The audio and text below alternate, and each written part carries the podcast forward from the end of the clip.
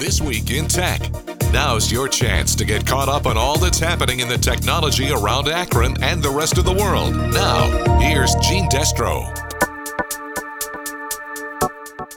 This week, the massive Marriott data breach, a phone scam that cost grandparents $41 million last year, a huge military contract for Microsoft, and robots that both help the disabled and allow them to help you. All this and more coming up.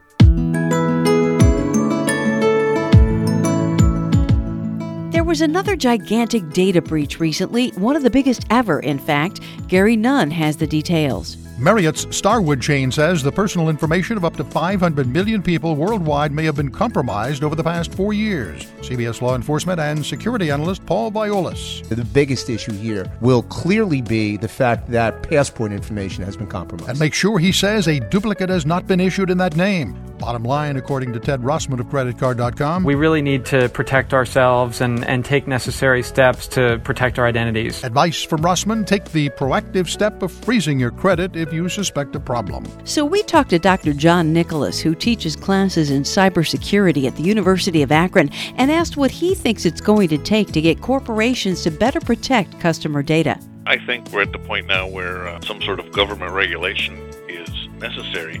Also, the private sector and the public sectors need to inform how that policy is developed and implemented. And he says this hack can serve as a reminder for other companies. This, amazingly enough, had been going on since 2014, but Marriott didn't discover it until November 18th of this year. And then through forensics evidence, they were able to figure out what happened and go backwards. So I, I would suggest that any company out there start going back and looking back as far as they can because there may be something going on that you've been missing.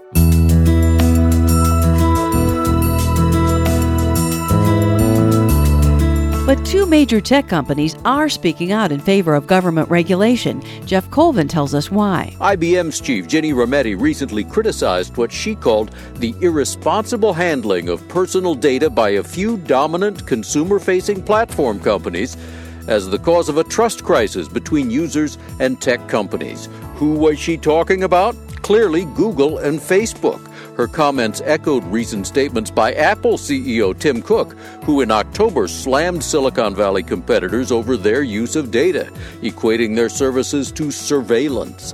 Both Rometty and Cook made their remarks in Brussels, where officials of the European Union have sharply criticized Google and Facebook.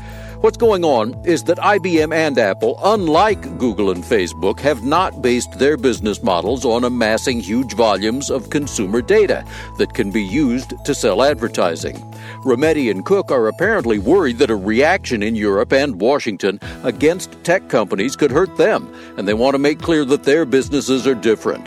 Rometty explicitly urged regulators to use a scalpel, not a sledgehammer, to avoid hurting what she pointedly called the more responsible parts of the digital economy.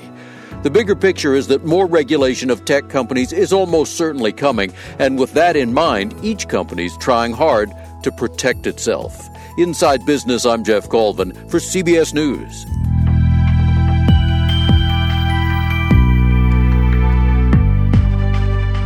The government has released new information about a scam that targets older people, tricking them into mailing cash to people who are pretending to be their grandchildren. The Federal Trade Commission says that Americans lost up to $41 million because of the scam this year. Anna Werner spoke to a retired cybersecurity programmer who almost fell for it. I hear, uh, "Don't be af- don't be afraid," but I'm the public defender from Austin, Texas. Uh, they have uh, put your grandson in jail after a wreck, and he has a DUI offense. The man so said Stratton could bail out his grandson if he sent $8,500 cash via FedEx, something that might sound ridiculous, except that Stratton had actually done just that for a family member once in the past. Not only that, but the attorney briefly put his grandson, who sounded injured, on the phone.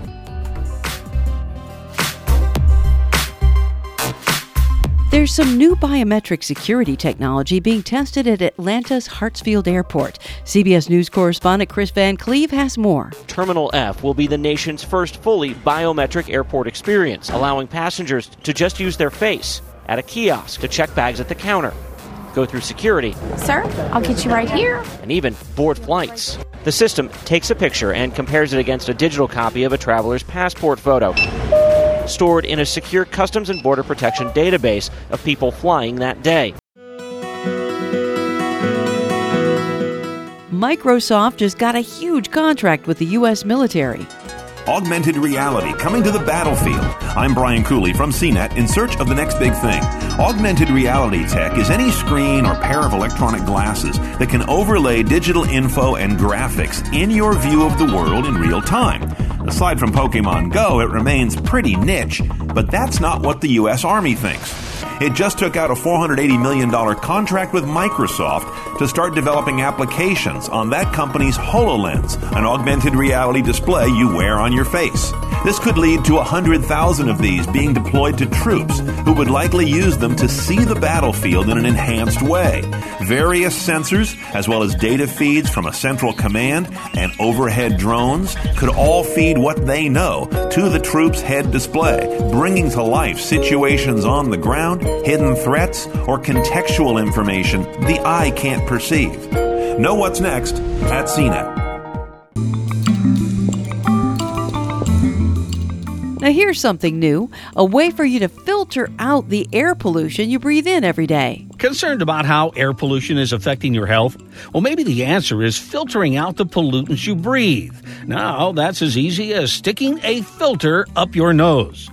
It's called the O2 nose filter. 13 bucks gets you a pack of 10, and its developers say it blocks 90% of pollution particles as well as allergens and bacteria. Each filter is good for up to 12 hours and then you simply throw them away. They use electrostatic technology to trap particles from the air. If the thought of walking around with two filter cylinders sticking out of your nostrils doesn't appeal to you, the O2 filters are designed to be nearly invisible and less obtrusive than wearing a filter face mask. The Energy Policy Institute at the University of Chicago says pollution costs about 1.8 years in lifespan for the average American, and those living in larger cities are affected the most. And that's for your information. I'm Jim Chenevey, CBS News. A tech company called DESIN in Dayton, Ohio, has come up with a way to help severely disabled people feed themselves even if they can't use their hands. Inventor Jon Dekar tells us about Obi, the revolutionary dining robot. My first week in engineering school at UD, I witnessed firsthand a six year old girl who was struggling to eat, who would have to stick her face in a plate of food to eat, kind of like a, a dog would. And it just was really heartbreaking to watch. And at that moment, I became convinced that there was an unmet need out there. What does it look yeah. like and how does it work? It has a teardrop shaped form and a robotic arm that looks a little bit like the Pixar lamp. It automates the job of selecting which food someone would like to eat from, and then it also allows someone to command when they want food delivered up to their mouth. So all someone has to do is press one button for a moment to select between four compartments of food, and then they have to press another button to command the robot to capture the food from the chosen bowl and deliver it up to their mouth. So if a person doesn't have the ability to use their arms in order to feed themselves, how do they select a button to tell the robot to do that? It can accommodate dozens of different, what in the industry are called accessibility switches. So wherever someone may have mobility on their body, there's a switch that's already on the market and it's standardized with a headphone jack type connection. And so whatever switch someone desires or is already using with other assistive equipment they own, that can just be plugged right into the front of Obi. And again, all they have to do is hit one button to select the food they want and another button to command the food to be brought up to their mouth. And so the whole idea behind making it that simple and intuitive is that people want to sit and enjoy their food and enjoy the company of others while they're at a dinner table or with a group of friends or family. That they don't want to have to think about how to operate some complex machine. Meanwhile, in Tokyo, there's a new cafe that features robot waiters operated by disabled people who live miles away. Lucy Craft reports that the experimental restaurant is meant to suggest new ways for easing the isolation and loneliness for patients who have ALS and other severe physical impairments. Standing four feet tall, the robot rolls slowly to customers offering coffee, snacks, and conversation. The humanoid's movements are not pre programmed, but are remote controlled by a severely disabled person sitting at home with a laptop, communicating with customers through the robot's speaker. Remote controlled robots are aimed at making it easier for the severely disabled to play a larger role in society. Lucy Craft, CBS News, Tokyo. And that's it for now. See you next week. That was This Week in Tech with Gene Destro.